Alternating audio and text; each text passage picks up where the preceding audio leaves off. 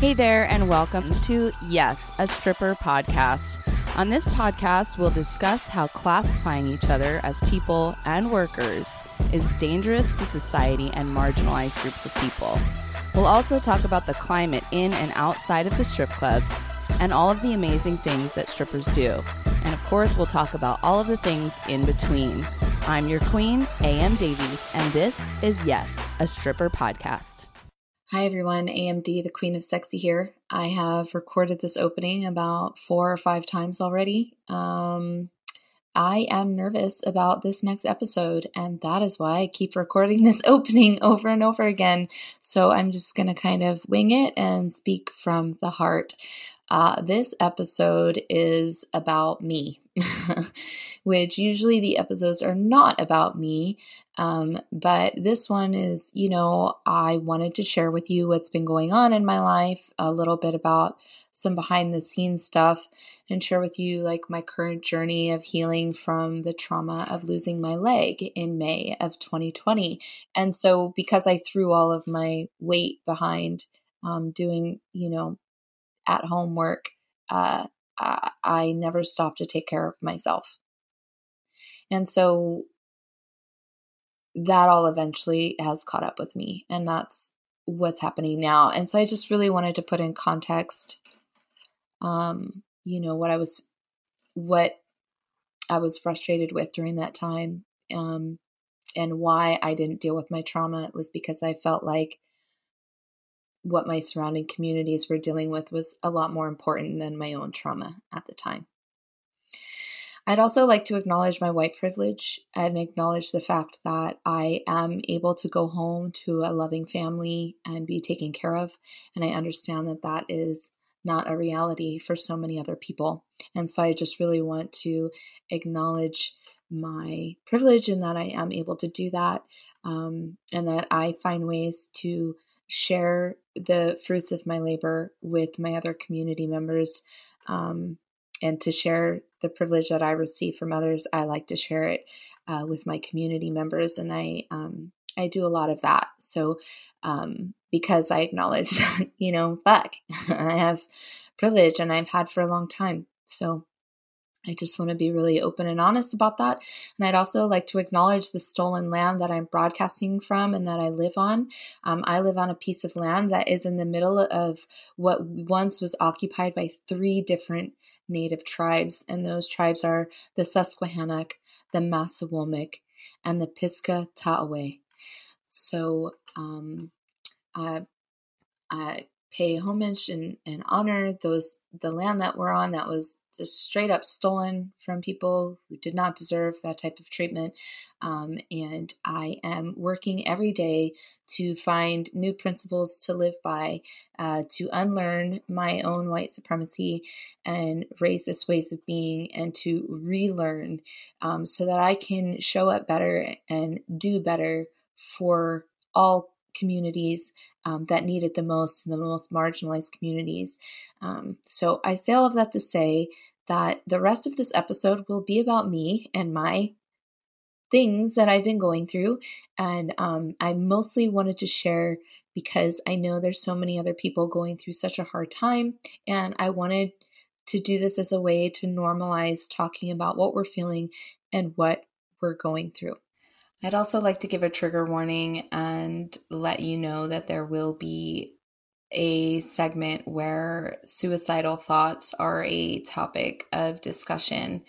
Um, if you or anyone you know is considering suicide or talking about suicide um, and you'd like help, um, you can visit suicidepreventionlifeline.org or you can call their hotline number, which is open 24 7 to receive calls, which is 1 800 273 TALK.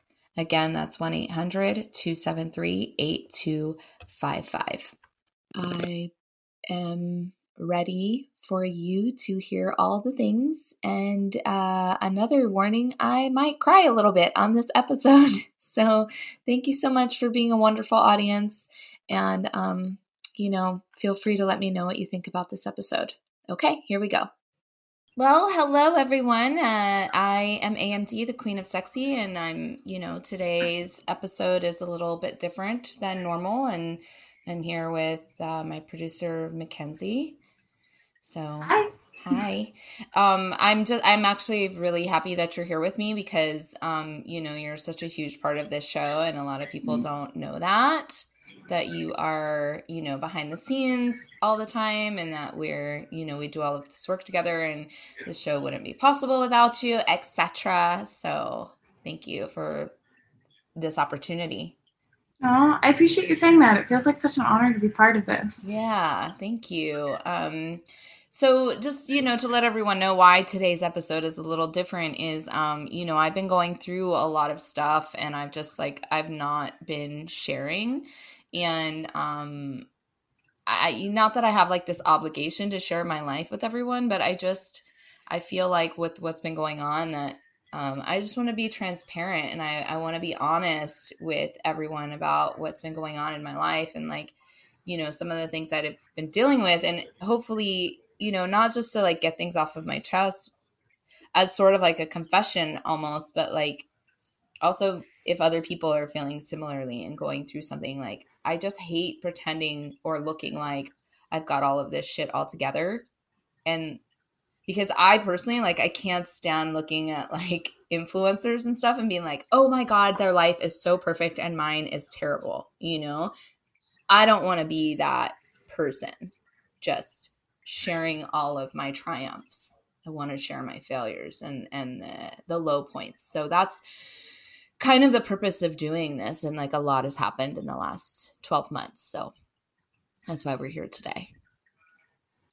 And am some people i think follow you on social media and they see see every little thing that's happening and some people just tune in for the podcast. Mm-hmm. uh, do you want to just talk about some of the major changes that have been going on for you lately? Yeah. Yeah i think so. Thank you. Um so you know i'm i moved. I'm living in pennsylvania now again with my mom um because you know for reasons that i can't get into quite yet um i had to leave my home in la um you know we moved in to this house that we called babe town house. It was supposed to be like an art commune. We moved in on march 1st of 2020 and so like if you do the math right? We found out about COVID like a week later. And I remember very specifically like sitting on the couch in the front part of the house where I was like obsessed with sitting. And, you know, my housemate came home and she came home early from a gig. She had only been gone for like two hours. She was supposed to be on set all day. And she came home with her eyes like wide open and just looked at me and like was shaking her head. I'm like, what are you doing at home? And she's like, they sent us all home. They you know, they came into the room, they burst into the room all of a sudden when like everyone has to leave because of COVID. And so we just like had just moved into like this dream situation and like the rug was pulled out from underneath of us just like everyone else. Um, and it just completely changed the trajectory of the entire year. Like we had spent all of this money, all of this time moving from all of these different apartments into this house, and then all of a sudden it was like the end of the world. And um, and it was not easy living there from then on and it, it it, there's a lot of trauma traumatic things that happened living in that house that i'm still legally not allowed to talk about. So just to give you an idea of like yeah shit got fucking weird and it got really hard and i never have i have not been able to talk about it the entire time publicly and i'm still not able to really get into the details or even like even vagueness of what happened in that home. But on top of that 2 months into covid my half of my you know I wasn't you know that I had a half foot before I became an amputee right?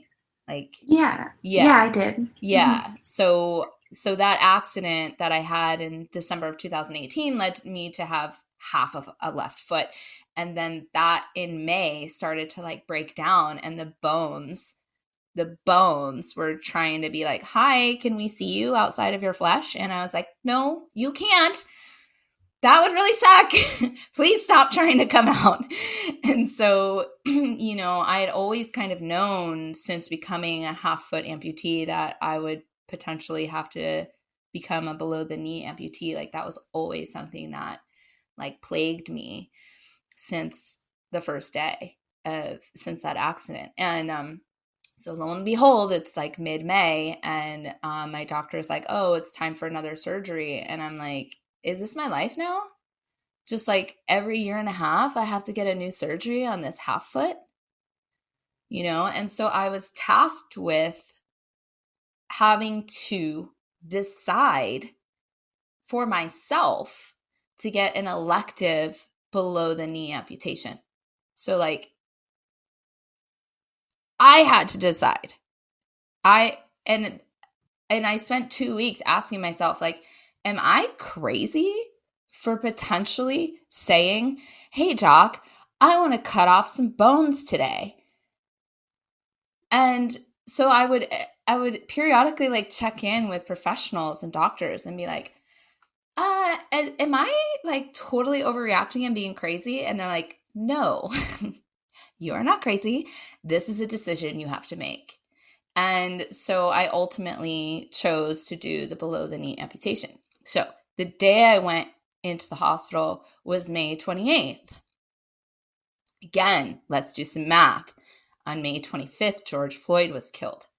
So I'm in the hospital, just had my foot cut off on all kinds of drugs, looking up at the TV, and like the world is on fire. And I'm sitting there, like, just completely helpless, like physically, emotionally, like just fucked, you know? And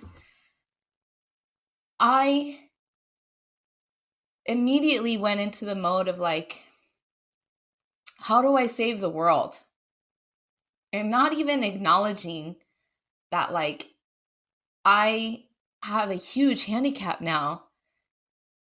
And I didn't even consider what the journey of that would be like because I was so focused on you know the the white supremacist issue in our world and in our country that I never stopped to analyze myself and you know what was going on and and then a couple months after that um my union job that I had lined up just went away because of covid. And it was the first time in my life that I had a job where it was like hey we're going to give you salary and benefits you know and that was a week before covid that got approved. And then shortly after covid they were like no no no let's let's slow down. Like we're to do this with you but we just have to wait. And then it turned into you know what? This isn't happening. And it was just like loss after loss after loss. Again like everyone else. But what i tend to do and i did do is i just compartmentalize every loss and put it in like a storage unit in the back of my head and just kept going. And I never took a moment to like give myself the space to take care of myself. So, cut to now, and it's like, oh, you can't you can't hide those things in the back of your head. Those things are here now. And the buildup of all of those things, you know, put me like things got really kind of freaky scary when I would be alone. Um, and drinking, which I probably shouldn't have been doing, but like whatever, I love wine. Um, and you know, just having like weird thoughts that it's really hard to say out loud.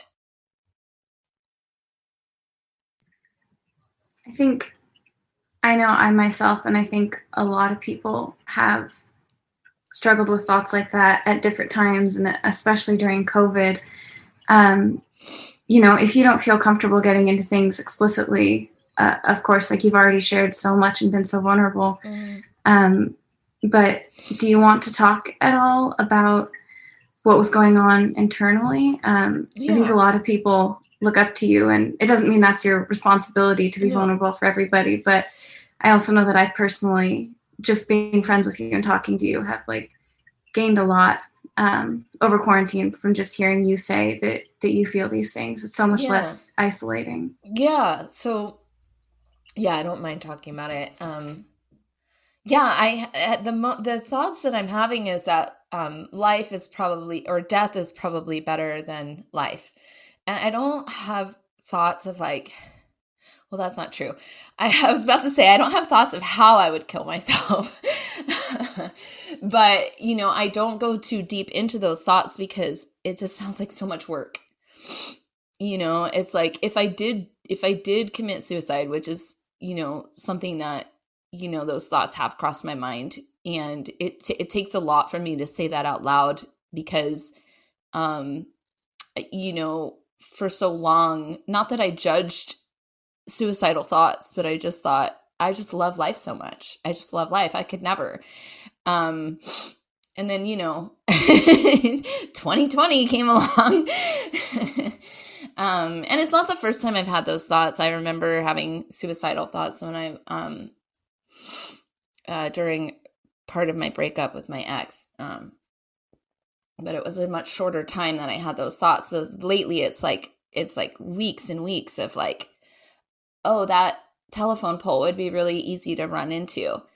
Um, and because I've done like pretty hardcore mushroom trips, and I could be totally naive in saying this, but I like feel like I know what it's like to be in a different dimension and like dead, basically. And I'm like, that is fun. Like, 2020 is not fun. Earth is not fun. being in another dimension is totally fun and um like maybe that would be better and that's kind of where where i go when i imagine oh death would be better than life and then i watch this series called surviving death on netflix which really quick review. Some of it is great and some of it is like kind of eh. um but there's the stories that the people who tell of like surviving death and having um a near death experience is that it's just so loving and warm and there's an embrace and uh it's it's like a hug that's not a physical hug. It's like your whole being is being hugged. And i think that that sounded so appealing to me because like i spent like the last 12 months just like wanting to be hugged but like only by someone that I want to hug me. You know, I don't want to hug just anybody. You know, I didn't want to hug from just anybody. I wanted I wanted it to be from who I chose it to be from and it just didn't feel like that was an option and I didn't even I didn't reach out to anybody and I didn't like I would have these fantasies of like asking um some of my guy friends very specific ones like hey can you come over and just like cuddle with me and I never did it because I felt stupid. It's really hard to reach out. And once you're on the other side of it, it's easy to see that you could have reached out. But when you're in those moments, it just feels impossible. You're just plagued with all these thoughts that come yeah. from those dark places. Yeah.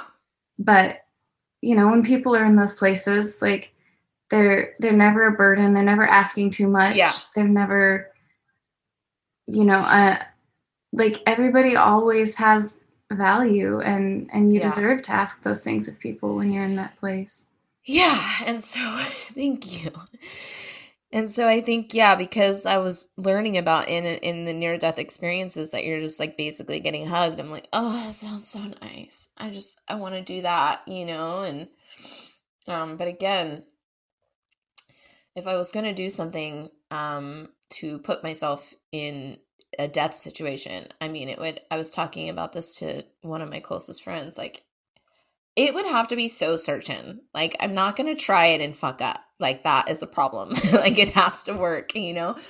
And so, um, yeah, I just, I would like to say that I'm not, I, I just want to say for the record, I'm not suicidal and I'm not worried and I'm not asking anybody to be worried about that necessarily.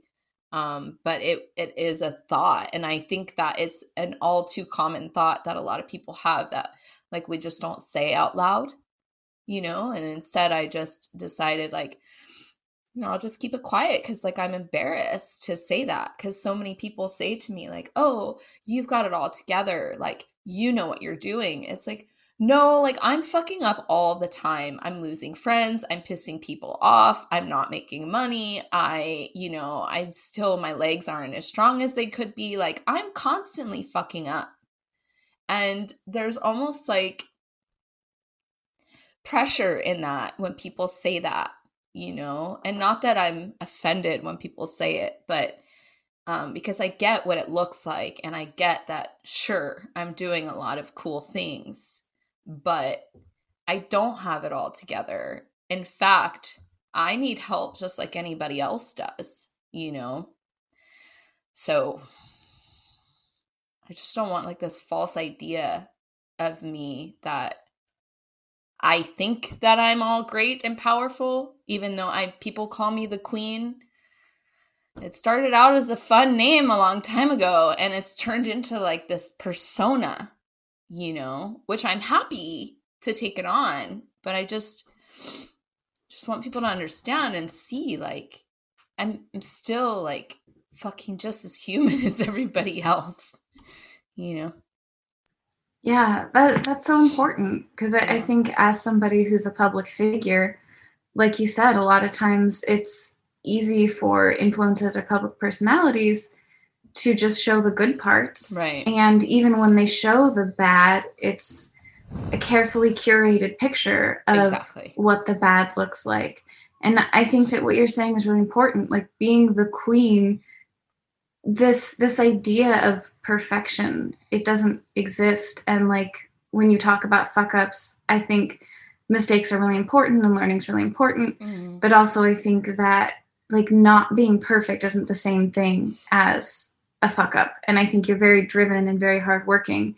And it's easy to look at anything that's a perceived perfection and go, oh my God, I did that wrong. But, right.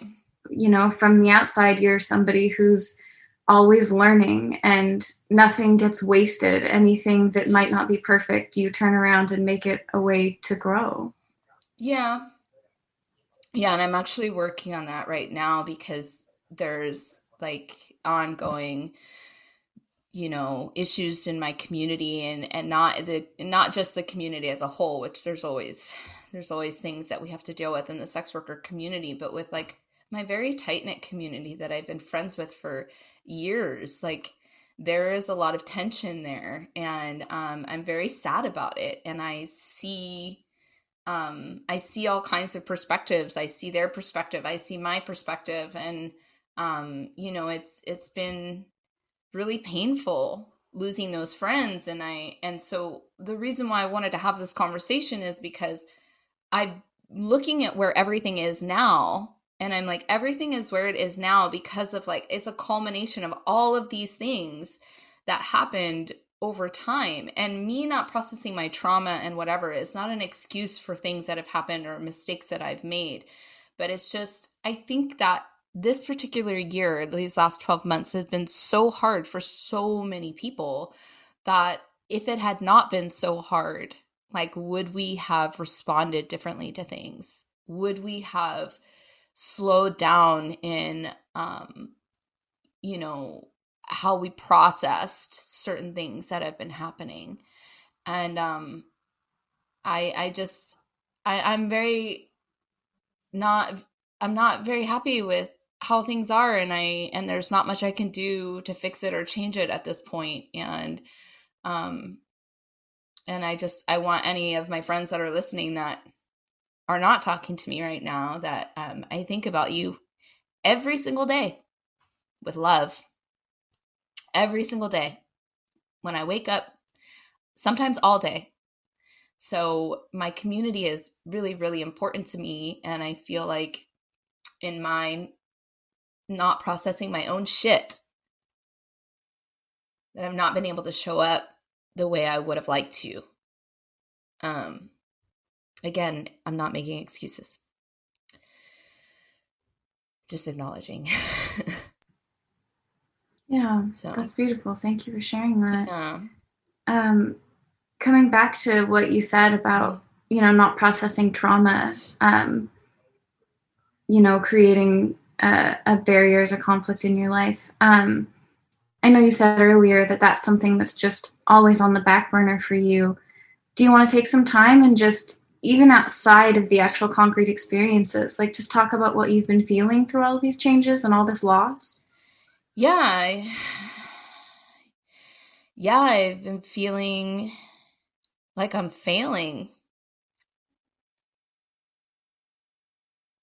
I I used to when I was younger have like this real fear of what would happen to me when I was older and then I like did a lot of work on that and I became a lot more confident in where I was going and trusting in the universe. And, you know, very recently, I'm like, this thought came into my head like, I have no kids, I have no nieces or nephews, um, I have no partner, I have no property. uh what the fuck do i have for when i'm like 80 years old? Like i'm imagining myself at 80 and um, you know, and it was the first time in a long time where I felt like, am I going to be okay when I'm this older person? And I think I feel that way because I imagine sometimes, like, when I'm taking a shower or, like, more importantly, getting in and out of the shower. Um, once I'm in the shower, I'm pretty square, but getting in and out of the shower is like, what's this going to be like when I'm 80? Because I plan to live to 120, you know, goals. So, like, what's this going to be like when I'm 80? At one point, at what point is things going to just, you know, because we, we, um, gosh, that's not the right word. I almost said deteriorate we get older. We like, we weaken, you know, and, and that naturally will happen. Not to say that I can't make, be strong and, you know, but I'm thinking about those types of things. I, I'm thinking about what it will be like then. And I also am trying to figure out where my leg went. Like I look down and I'm like, what the fuck is going on? Because, and I only just started doing that like a month ago. And it's and I had my amputation um, on May 29th of 2020. And only a month ago, I'm like, what? My leg is missing. What the fuck? because I never, I was like, okay, get to work, get to work right away. You know, there was no, nothing was going to stop me. That, and that was all ego driven, you know. And so now I'm just like, where the fuck is my leg? What the fuck? Is this some fucking sick joke? Because you never expect ever, and I'm sure any disabled person who was born perfect, you know, able bodied well could say the same thing. I never in a million years would have expected this to happen, especially when it's like boom, like that, you know. And um I I would say for the longest time like, oh, it's just carbon. It's just carbon. It's just a thing that happened. And while, yes, that's true, I never allowed the sentient part of me to feel the loss because, like, it's the death of a leg, you know? And I have to, I've been having to remind myself, like, I'm a sentient being as much as I would rather not be when I'm feeling pain because I love being a sentient being when I'm like on ecstasy or something like that. or when I'm having sex, you know, that's I'm like, yes, or like when you're having a great time with your family. I love being a sentient being in those, but but I hate being a sentient being when um like pain is involved, which I'm learning to love. Um, but I've had to remind myself like there's a duality of in life and being a sentient being is you know is just a part of this process and so i just i try not to process things that hurt me and then they always catch up with me and that's what's happening right now and that's why i'm like not on social media because I don't even know what to say. Yeah. Yeah. Thank you for sharing all of that. Yeah. Thank you for listening. Thank you Yeah. for listening. Yeah. I find that when I am talking on social media, I I'm just like yelling at a lot of people and that's not very helpful to anybody. You know, and as I was doing it, I was like, bitch, why you're just yelling at everyone. What are you doing? And I'd be like, no, no, no, this is good. This is a good thing. Everyone needs to get yelled at. And then like later, I'm like, what? Why were you just yelling at everybody? But of course, I'm leaving it up there because I want everyone to see my mistakes and my faults, and I don't want to hide. I don't want to take something down because I'm like, oh, that's so I'm embarrassing myself. No, I want you to see me embarrassing myself because that is real fucking life. Mm-hmm. Yeah, it's so important to show that. Again, it, it creates such an unrealistic standard if everybody just shows the best of themselves all the time. Right. And I'm sure there was an element too of, you know, going through all this change, so many things were happening that were out of your control. And I think it's really natural to sometimes feel the need to try and control the outside circumstances because outside circumstances have done so much to affect your life.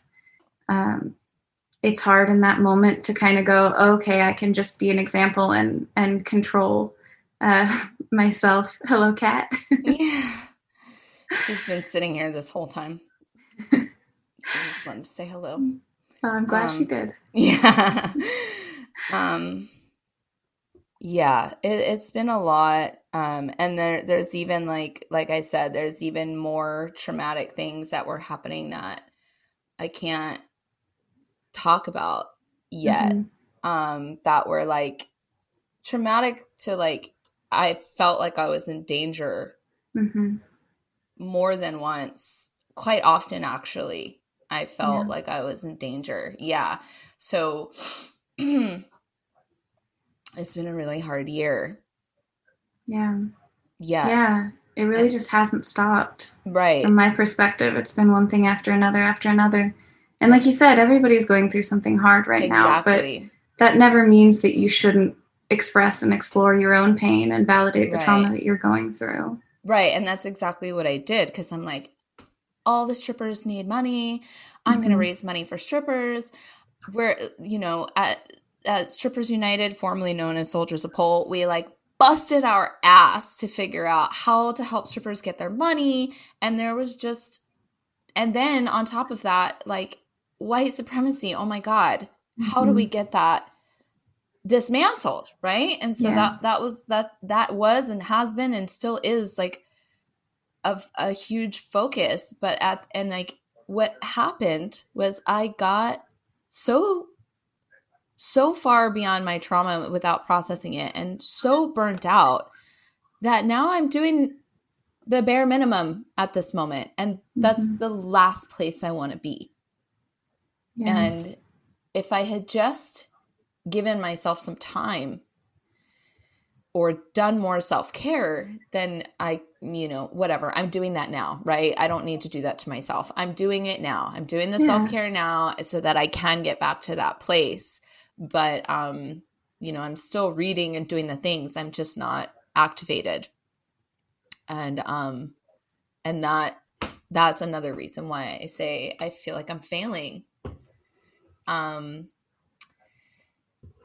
and yeah, it's really hard to say out loud because I'm an overachiever and an A type personality, and failure is not an option, right?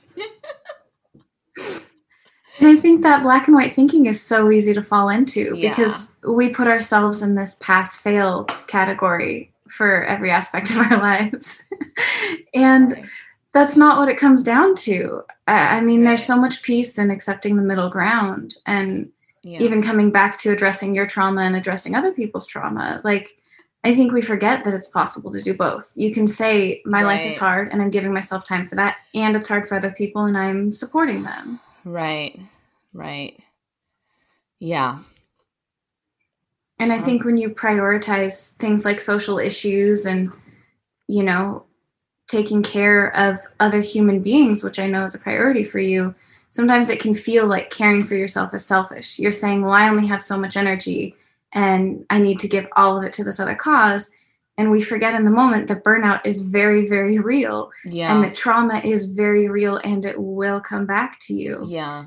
And it's really difficult to allocate your time not entirely to the things you're passionate about, but it's like that, you know, saying about the the mask on an airplane. Like you do have to take care of yourself because if you right. don't, you'll eventually get to a place where you can't take care of yourself or anybody else. Exactly.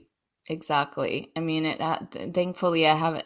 You know, I I realize, okay, shit is really bad. Like I have to go home now. Like I have to get out of here. I have to go home, mm-hmm. and I have to go somewhere where I'm safe so that I can focus and get healthy again you know? Yeah. um and so that's why i left la which is like heart wrenching for me. I love la slash i'm so pissed off at la right now.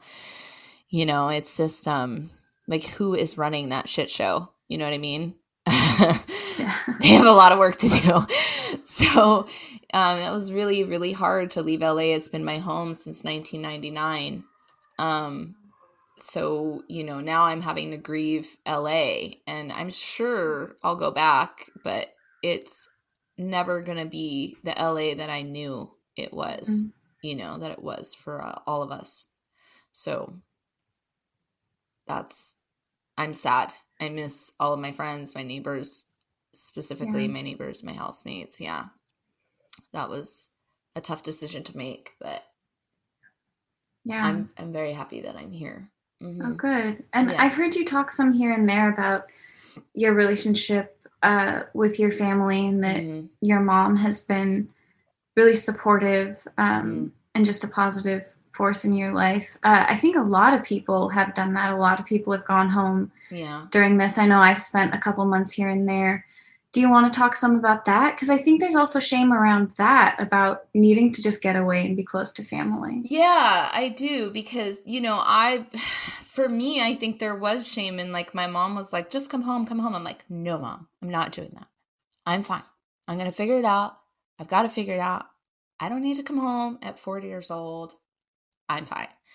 And then as time went on i'm like fuck this shit man. I need someone to make me dinner. Um I need someone to buy my groceries for a little while. Just because, like, I just couldn't. I like going to the grocery store became mm. such a thing. Mm-hmm. You know, just uh, uh, not only because COVID, I have a foggy brain, because I'm also walking around the grocery store with one hand on a cart and one hand on my cane. Yeah. You know, and grocery stores are big. Um, so, you know, so there's those types of things. And I, I think it's really beautiful that a lot of people have gone home and and been with their parents because like what is this social construct that we've created where it's like you're a loser if you're living at home with your family yeah that's that's a fucking construct just like everything else that we mm-hmm. do that we do that because we think we have to do it because that's what we've been told and that's how mm-hmm. it is and so like once i like got over that like the decision to move was really easy because like mm-hmm. i know this town i know this area i know this house you know i've been coming to this house since 1986 when my grandparents first built it mm-hmm. and um you know it's our family gathering place and i think mm-hmm. that you know a lot of people have something well i would hope i hope people have a place that they feel like they can go to where there's like love and and safety there. And i think it's i think if you can go home go home. Like yeah. we need to be with each other right now anyways because we've been we're all so isolated and there's so much pain of what happened mm-hmm. in 2020 and uh, of course all of the years leading up to 2020 i mean 2020 was just a huge eye opener wasn't it? All this shit already existed. 2020 was just like glasses on. Oh i can see all the bullshit now you know so I think that, um, you know, I could live here for a while. Yeah. Why not?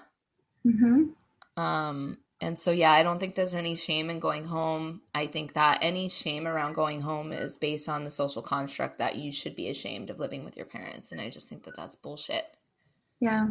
So, yeah, I agree very much. I mean, yeah. I, I'm new to learning about this, but what I have been learning lately is that the shame against multi generational living is like it's very a white Western stigma. Yeah. And it's not healthy for anybody to be holding up this idea that a something that's very supportive and positive is something we should be ashamed of and b it's just another expression of white supremacy it's saying oh well other people live this way but somehow we're different and better and so we shouldn't live that way. It's so toxic and so damaging. It's so toxic so damaging and uh, i'm sorry to burst your white people's bubbles white people but y'all are not better. In fact on the totem pole your score is low okay? You've been fucking up. So yeah i you're right. I think that being white and living in a white supremacist world where we're like under this sort of construct and regime that they've created from whenever the fuck they started creating it it's like it's very damaging to not only all of the other races but like to ourselves as well. Like why are we treating ourselves this way? Why are we treating each other this way? Oh it's shameful for you to live with your parents. It's shameful for you to sleep with a lot of people. It's shameful for you to um, decide that you don't want to carry that baby. Like Mm-hmm. who the fuck why where where did you get all of these ideas from and you know and so and i say all of that too it's like part of the other thing that i'm struggling with is every single thing that i hear and see i'm like patriarchy white supremacy capitalism mm-hmm. smash it all like i can't yes. see anything i can't see anything without like shitting on it and sounding like Wednesday from the Addams family, where like everything is dark and terrible and everybody sucks, you know? Give you an example. I was watching Saturday Night Live with my mom the other night, and this young singer came on. Bridge, something Bridge, Bridger. Bridgers. Oh, Phoebe Bridgers? Yeah, yeah, yeah. There you go. Mm-hmm. The little white girl, little very very white girl right? She starts yeah. singing i'm like whatever she's kind of cute. And then one of the lines in her song was i'm going to kill you unless you get to it first. And i was like fuck that. Fuck that shit.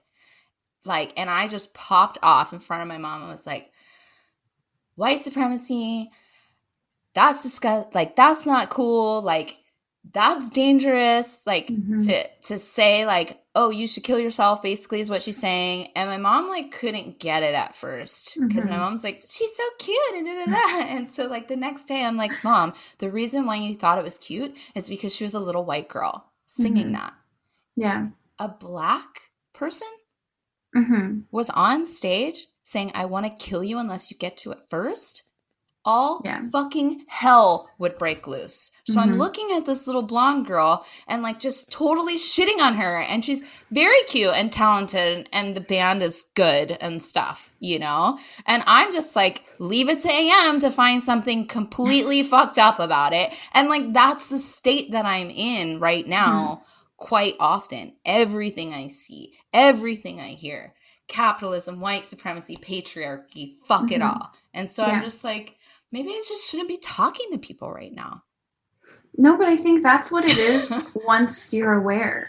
You know, I, yeah. I remember going through different phases of my life where, like you said, the glasses were put on and someone educated me. Yeah. And once your eyes are open to it, white supremacy, patriarchy, and capitalism are the default everywhere you look all the time. And we're operating within that.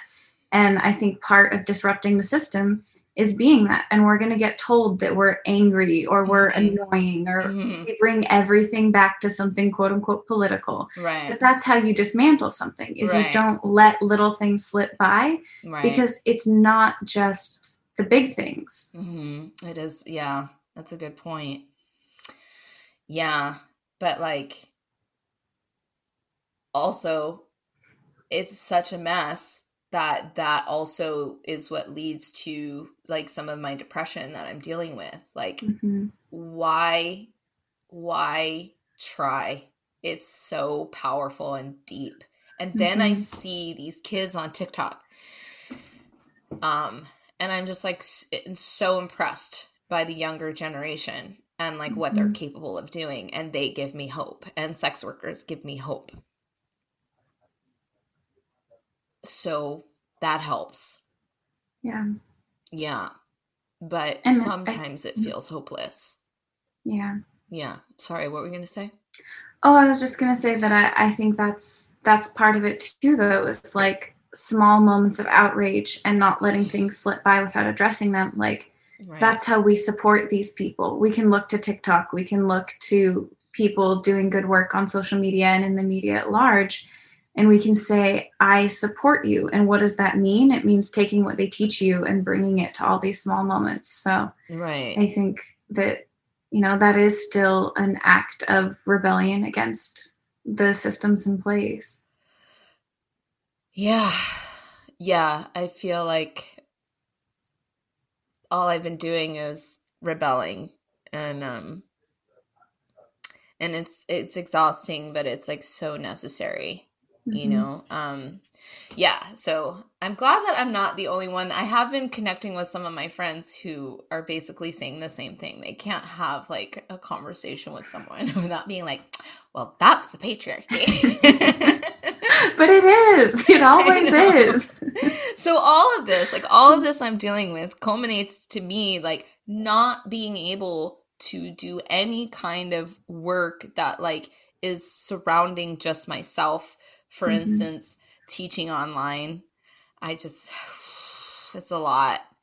And yeah. promoting myself in that fashion and then doing any kind of sex work, any kind at all, even taking photos of me being sexy is emotional labor that is just like not in my bones right now. I just mm-hmm. can't even and I'm I'm getting hit up a lot in my DMs like, "Hey, will you make videos?" cuz I was making custom videos for a little while. Like, "Hey, will you make videos? Will you do this? Will you chat?" And I'm just I'm just like, "No.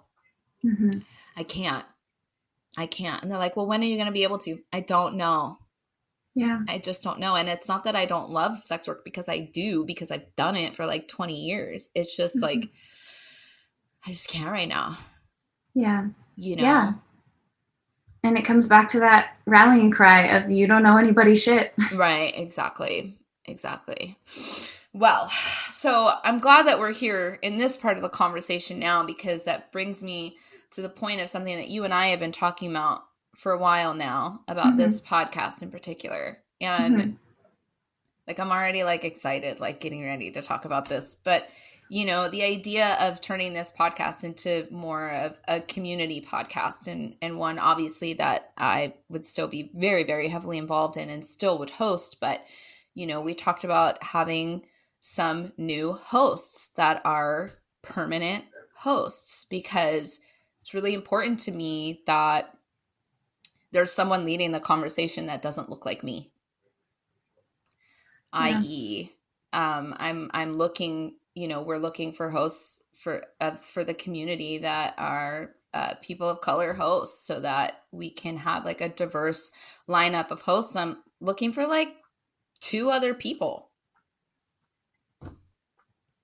so yeah if you you know that's a lot of this you know uh, we've been waiting a long time to talk about this and and release mm-hmm. it. And um you know it's it's been part of the work that i've been trying to do in okay how do i actually do the work? And how do i thoughtfully give or share the platforms um, with other people? And um, this is this isn't something i've wanted to do for a while so this is a call this is a call out to to whoever's listening who um, is interested in being a host and hosting, you know, other strippers and sex workers in the community. So I'm really excited at the idea of doing something like this.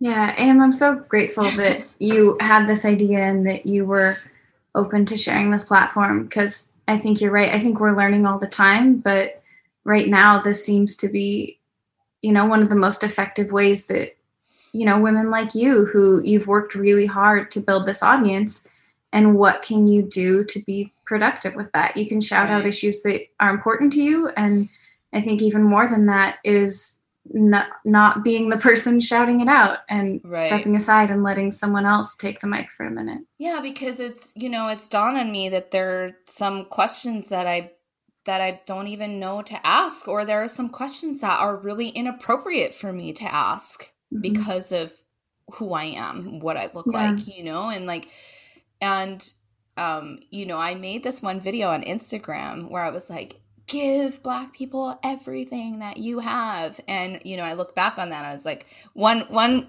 black woman commented, she's like, okay, sis, eat some barbecue. Cause she could tell I was just so stressed out that maybe I was hungry or something. I don't know.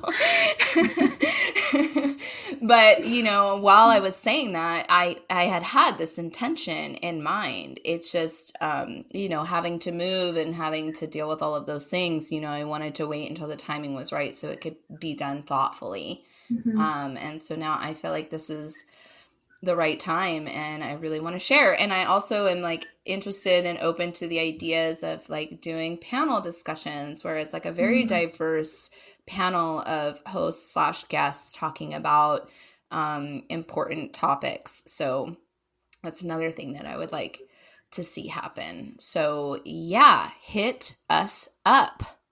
Yeah, I, I love the panel idea. And Yeah. where would be the best ways for people to reach out to you? Yeah, I think like Instagram at Yes a Stripper Podcast and um, email is great. Yes a Stripper Podcast at gmail.com. Um, or if some of you are friends with me and know me personally, just in my DM, like you know how to get a hold of me. So yeah, just like and um I do intend on um making a website.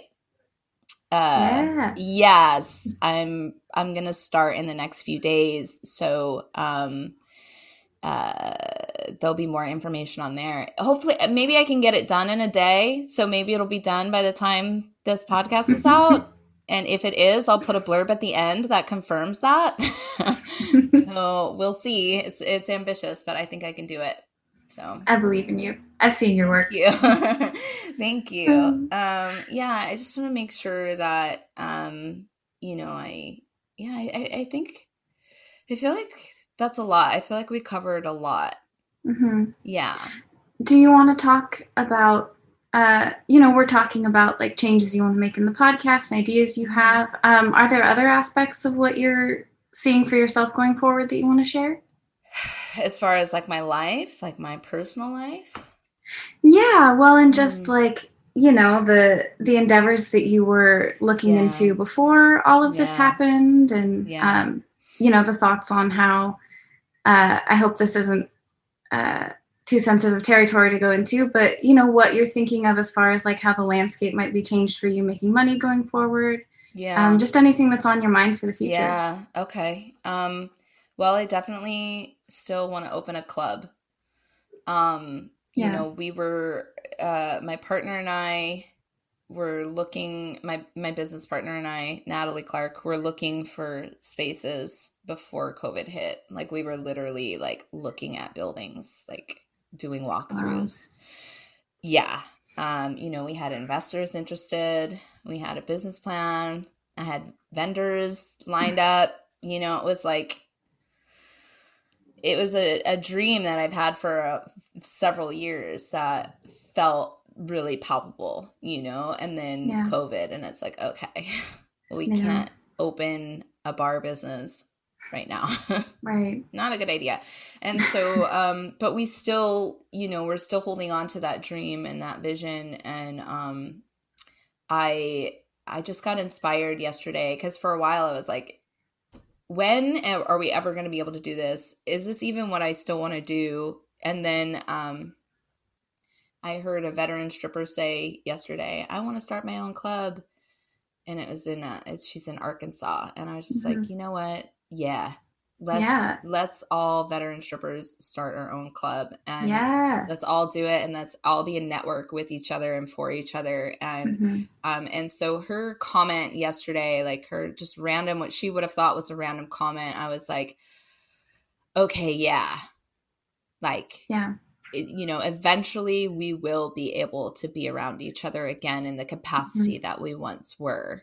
Um, and uh, so that dream is not dead. I, I do plan on revisiting that dream. Um, yeah, and as for like making money right now, God, I have no idea. So I'm just like not even that worried about it right now. Just like, yeah. Yeah. But um but yeah, I still have dreams of opening a club, several. Several. And hoping other people do it. Yeah. Yeah. Yeah, mm-hmm. I really hope that you do. And I think. I am not alone in saying a lot of us want to support you in that dream. Thank you. Yeah. I, I um, felt a lot of support around it. Go ahead. Can we squeeze in a stripper tip and four for one before Oh shit. oh shit. Okay. Do you have a stripper tip? Sure. I'm trying to think of like all the stripper tips that we've had in the past. Um yeah, I would say I would I would say that, you know, as sex workers and strippers that we um have dealt with our fair share of trauma. Um, we're a lot of us, you know, we're on a different spectrum of of trauma that we've dealt with, and it and it comes in all different types of forms. And I would my tip is to not diminish that trauma because it will find you and catch up to mm-hmm. you. And so um, I subscribe to more holistic ways of dealing with um, trauma issues, health, and um, that's like meditating and reading books by Deepak Chopra and Eckhart Tolle, and mm-hmm. um, and uh, you know, learning about ways to be more connected with the earth. Mm-hmm. Um, and mm-hmm. that and uh, and I also deal with um, self care by learning about science and the universe. Um, because that helps me gain a better perspective. And so I would say, you know, deal with your trauma and find ways um, that are like healing to deal with the trauma. Um, don't turn to drugs and alcohol. or do, but you know, moderation. Yeah, responsibly deal with your exactly. problems with drugs yeah, I was drinking a lot. and, uh, Just go do some mushrooms about it. yes, exactly. Yeah. So hmm. that would be my stripper tip. Yeah. I love that. Thank you for Thanks. sharing that. it's yeah. so important for everybody. Thanks. Um, I'm just gonna wing it here, so the okay. rapid fire thing might not happen, but uh, one that I had cooked up in my head. How about most fun time you've had having sex outside? Oh yes. Okay. So it was at my cousin's wedding, and it was her cousin. Okay, it was my cousin's cousin. We're not related by blood or marriage. We're just connected by one person who is, happens to both be her cousin, and we were pretty wasted. And I had my period at the time, and so we found like this barn that we were going to go like hang out in. And I was like, mm, just give me a minute. Like, I have to go to the bathroom. And I hid behind a tree. I took my shoe off, took my sock off, took my tampon out, wiped myself with the sock, left the sock and the tampon at the base of the tree. I apologize, environment, for doing that.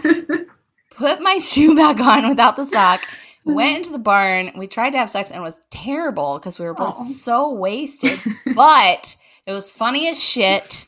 It was very funny, and it's a very funny story. I and the, oh, also they were my brother's socks. And the next morning, I said, "Brother, I lost one of your socks, but I can't tell you how." And he was like, "It's fine. I don't care. I don't need to know." I was like, "Okay, good." I think that's got to be the most exciting sock loss story that's ever existed. Yeah, it's good. Yeah. um, how about do you eat trash food. Have you ever dumpster dived or fished something out of the trash? Probably yes. Probably yes, because I like eat shit up off the floor. Like I just ate a cheese puff that fell on the floor the other day and had like all this cat hair on it. So I can't think of any specific time, but most likely yes, I I've pulled like some sort of to go box out of the trash or something. I love it. I support it. I'm a yeah. trash food person. um, how about I know you're not supposed to have a favorite, but do you have a favorite of your cats? no, I don't. But I will tell you right here and right now, I have commissioned an artist to draw a conglomerate of my two cats into one so that I can have a tattoo representing Aww. both cats without having two cats tattooed on me. that is beautiful. Yeah. I love that.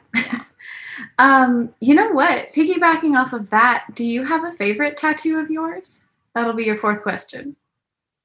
No, but I have a least favorite tattoo of oh, mine. Oh yeah, oh, which is um the Queen Elizabeth tattoo that I have on my right shoulder because mm. mm-hmm. of course she's an imperialistic colonial you know, yeah. racist. So, yeah. you know, I fucked up.